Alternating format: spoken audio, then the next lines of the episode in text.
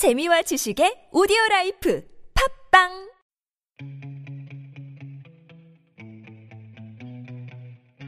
안녕하세요. 네, 안녕하세요. 양정훈 코치입니다. 신혜정입니다. 네, 꿈꾸는 만년필 어, 책 쓰기 글쓰기 코칭 프로그램 팟캐스트를 시작합니다. 네. 저희 이번 코너는 글쓰기 팁이에요. 네, 어, 이번 주에는 어떤 글쓰기 팁을 주실 건가요? 아, 이 굉장히 재밌는 팁을 음. 가져왔는데 저희가 그 혹시 픽사라는 거 아시나요? 그, 네네. 그, 그 애니메이션 영화. 그렇죠. 어, 제가 제 지난번에 생각- 얘기했던 얼마- 어, 토이 스토리 네. 니모를 찾아서 네. 그리고 저희가 인크레더블 어, 그리고 저 라따뚜이 어. 하고 아무튼 그 업도 있었죠. 그 할아버지 네, 할머니 할- 네, 네. 예, 이게 풍선 할아버지 타고 가는 예, 할아버지. 맞습니다. 네. 이렇게 굉장히 다양한 어그 스토리를 어, 제작해내는 이 픽사 그 회사인데 여기에 그 스토리보드 그 아티스트라고 엠마 코트라는 사람이 있습니다. 그러니까 그 사람이 어 그녀가 이제 감독하고 동료들에게 배운 픽사의 스토리텔링 법칙을 한 22가지를 네. 정리해서 트위터에 올려놨었는데 이 애니메이션뿐 아니라 블로그나 소설, 프레젠테이션 등 스토리가 필요한 모든 분야에 아, 적용될 수 있는 법칙. 아, 그래서 오. 한번 좀 소개를 시켜드리도록 하려고 합니다. 네. 어, 기대돼요. 자, 1번. 캐릭터가 목표를 이루는 것보다 목표를 음. 향해 노력하는 과정을 더 중시해라. 음. 네, 그냥 네. 목표를 너무 쉽게 이뤘다. 재미가 없는 거예요. 그쵸. 목표를 향해서 어떻게 이뤘느냐. 음. 이제 굉장히 이게 중요한 캐릭터고. 두 번째.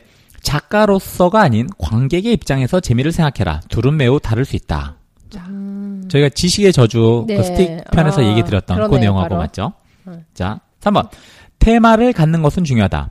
하지만 스토리를 다 쓸 때까지도 그게 뭔지 알기는 힘들다. 다시 계속 쓰다 보면 잡힐 것이다. 자, 완벽하게 테마를 다 잡고 쓰지 않고 쓰다가 쓰다가 보면 아, 이런 이런 테마가 될 수 있겠구나. 라고 해서 사실은 그 우리가 유연성을 좀 즐길 필요가 있다는 거죠. 4번. 문장은 이런 식으로 구성되면 좋다. 어느 옛날 뭐뭐가 있었다. 그리고 매일 뭐뭐를 했다. 그러던 어느 날 뭐뭐가 일어났다. 그래서 뭐뭐가 됐다. 결국 뭐뭐가 그렇게 됐다. 예. 우리가 말하는 기승전결이라는 느낌하고 좀 비슷하게 예, 네. 스토리를 어. 갖다가 전 이거 보면서 딱 그 생각을 해서 페, 쿵, 쿵푸 팬더가 네. 생각이 나더라고요. 음, 네. 매일매일 반복되는 일상이었는데 갑자기 왜 쿵푸 왕이 되는 그러네요. 네. 자, 5번. 이야기를 단순화시켜라. 집중해라. 캐릭터를 합쳐라. 두리뭉실한 이야기는 음. 빼버려라. 애써 써놓은 것을 잃어버리는 느낌이 들겠지만 나중엔 생각도 나지 않을 것이다. 아, 사족을 네. 어, 치고 단순화시켜라. 라는 내용이죠. 깔끔해지죠. 네. 집중도가 좋아지고. 6번. 굉장히 중요한 내용입니다. 캐릭터의 장점이 뭐고 뭘 편안하게 느끼는가. 음. 그러나 정반대의 것을 던져줘라. 아, 도전하게 하라. 예. 역경이 없이 네. 그걸 헤쳐나가려고 노력도 안 하는 캐릭터 재미가 없는 거예요. 예. 그러니까 이 사람은 예를 들어 가만히 있는 걸 좋아해. 그럼 뭔가 뛰는 상황이 만들어지는 거예요. 음, 나는 조용한 걸 좋아하는 사람이야. 근데 뭔가 시끄러운 이웃집이 막 오는 거예요. 음, 이러면서 이제 우리가 그 이제 갈등과 어떤 사건들이 생기기 시작하는 거죠. 네. 네. 음, 자, 7번. 중반부를 써 나가기 전에 엔딩을 먼저 생각하라. 엔딩은 어렵다. 미리 해놓는 게 좋다. 진짜 어려워요. 예. 어렵죠. 저도 문장 쓰다 보면 마지막 한 문장 쓰는 게 제일 음. 시간이 많이 걸려요. 이걸 어떻게 마무리해야지 어, 음, 임팩트가 있을까. 네. 거기서 많이 멈추게 되더라고요. 음. 다른 문장 쓰는 것보다. 그렇죠. 첫 문장과 마지막 문장. 8번. 어떻게든 이야기를 끝마쳐라. 완벽하지 않아도 좋다. 다음에 더 잘하면 된다. 그렇죠. 고치면 되죠.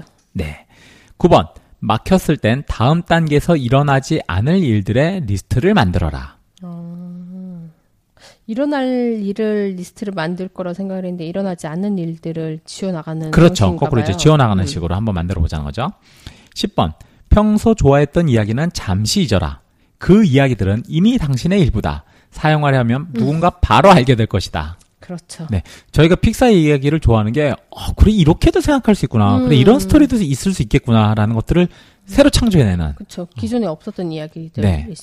굉장히 재밌죠. 11번. 쓰기 시작하면 고칠 부분이 보인다. 완벽한 아이디어라도 머릿속에만 두면 아무도 모른다. 모르죠. 네, 맞습니다. 12번. 머릿속에 가장 먼저 떠오르는 것을 경계하라. 두 번째, 세 번째, 네 번째, 다섯 번째도 의심하라. 분명한 것들은 치워버려라. 당신 자신을 놀라게 하라. 이게 10번이랑 연결되어 있는데요. 네, 좀 알고 있는 음, 것들, 뭐 음. 이렇게 나, 이렇게 상식 같은 거 있잖아요. 그러니까 의외성이 없는 것들에 대해서 어, 좀 경계를 하는 내용이라고 보죠. 13번 캐릭터들에게 색깔을 입혀라. 수동적이고 유순한 캐릭터는 쓰기 편할지 모른다. 하지만 관객에겐 독이다. 네, 음, 유순하면 재미가 없잖아요. 그렇죠. 음. 예, 어, 성깔 있어야죠. 네. 네, 캐릭터도. 네.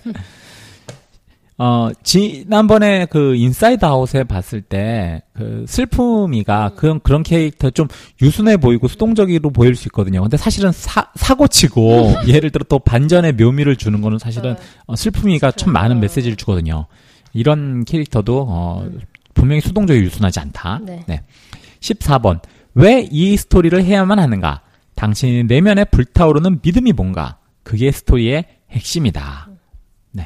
뭐, 많은 그 영화들이 있지만 꿈을 잃지 않고, 음. 어, 주변 사람들을 돌아볼 줄 아는, 그걸 내가 믿기 때문에 그 스토리를 만들어낼 수 있는 거죠. 15번. 당신이 캐릭터라면 그 상황에서 어떻게 느낄지 생각해라. 진심은 믿을 수 없는 상황에서도 신뢰를 준다. 어, 음. 이제 중요한 그렇죠. 포인트죠. 음. 16번. 캐릭터를 응원할 이유를 줘라. 만약 실패하면 무슨 일이 벌어질까? 실패할 경우도 이야기해라.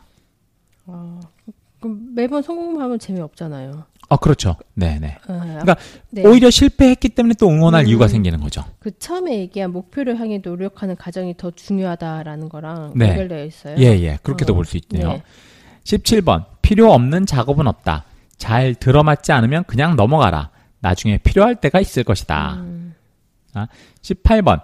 자기 자신을 알아야 한다. 최선을 다하는 것과 호들갑 떠는 것은 다르다. 스토리는 테스트 과정이다. 세련되게 정제하는 것이 아니다. 음, 네. 19번. 캐릭터를 사건에 휘말리게 하는 우연은 훌륭하다. 캐릭터를 사건에서 빠져나오게 하는 우연은 사기다. 네. 아, 아주 좋은 말이죠. 네. 네. 그러니까 아주 우연하게 캐릭터가 사건에 휘말리게 할 수 있어요. 음. 어, 갑자기 길가에서 돌이 떨어져서 어. 얘가 먹다가 체해서 이런 거는 훌륭해요. 그런데 그 캐릭터가 사건에서 빠져나오게 하는 음. 우연은 이건 사기인 거예요. 갑자기 나왔어. 네. 갑자기 돌이 떨어졌는데 이 사람이 알아서 막 피했어. 이건 어. 사기라는 거예요. 음, 음, 아주 중요한 얘기죠. 네. 20번 연습. 당신이 싫어하는 영화 속 장면을 골라라. 당신이라면 어떻게 고칠까? 예. 내가 보고 아 이게 말이 안 되잖아. 우리가 보고 그런 거 있잖아요. 그렇죠. 네, 제가 최근에 어, 본 영화 중에서도 조금 어, 아 이거는 굳이 이런 게 좀 말이 안 되는데 혹은 이 아이의 연기가 좀 그런데 뭐 그런 게 있었거든요. 그러면 나 같으면 이렇게 바꾸겠다. 음. 네, 이런 생각을 해본 거죠. 21번 상황과 캐릭터를 확실히 하라. 그냥 멋지게 쓰는 것은 안 된다. 당신은 왜 그렇게 행동하도록 만들었는가? 예. 22번 당신 스토리의 본질은 무엇인가? 가장 간단하게 설명해 보라.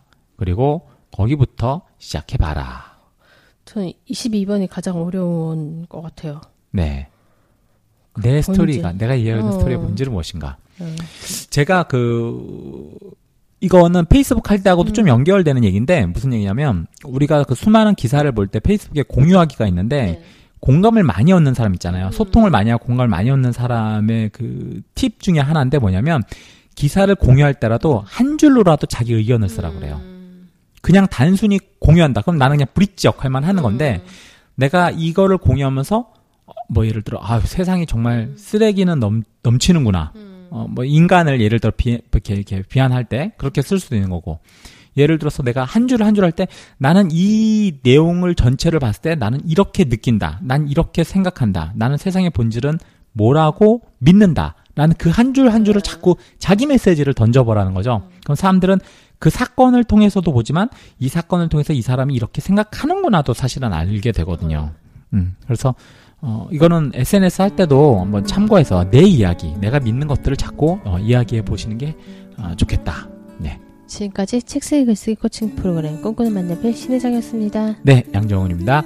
지금 방금 말씀드린 어, 픽사의 스토리텔링 법칙 22가지도 예, 꿈꾸는 만년필 페이스북 페이지에 있으니까 한번 참고해서 보시면 되겠습니다. la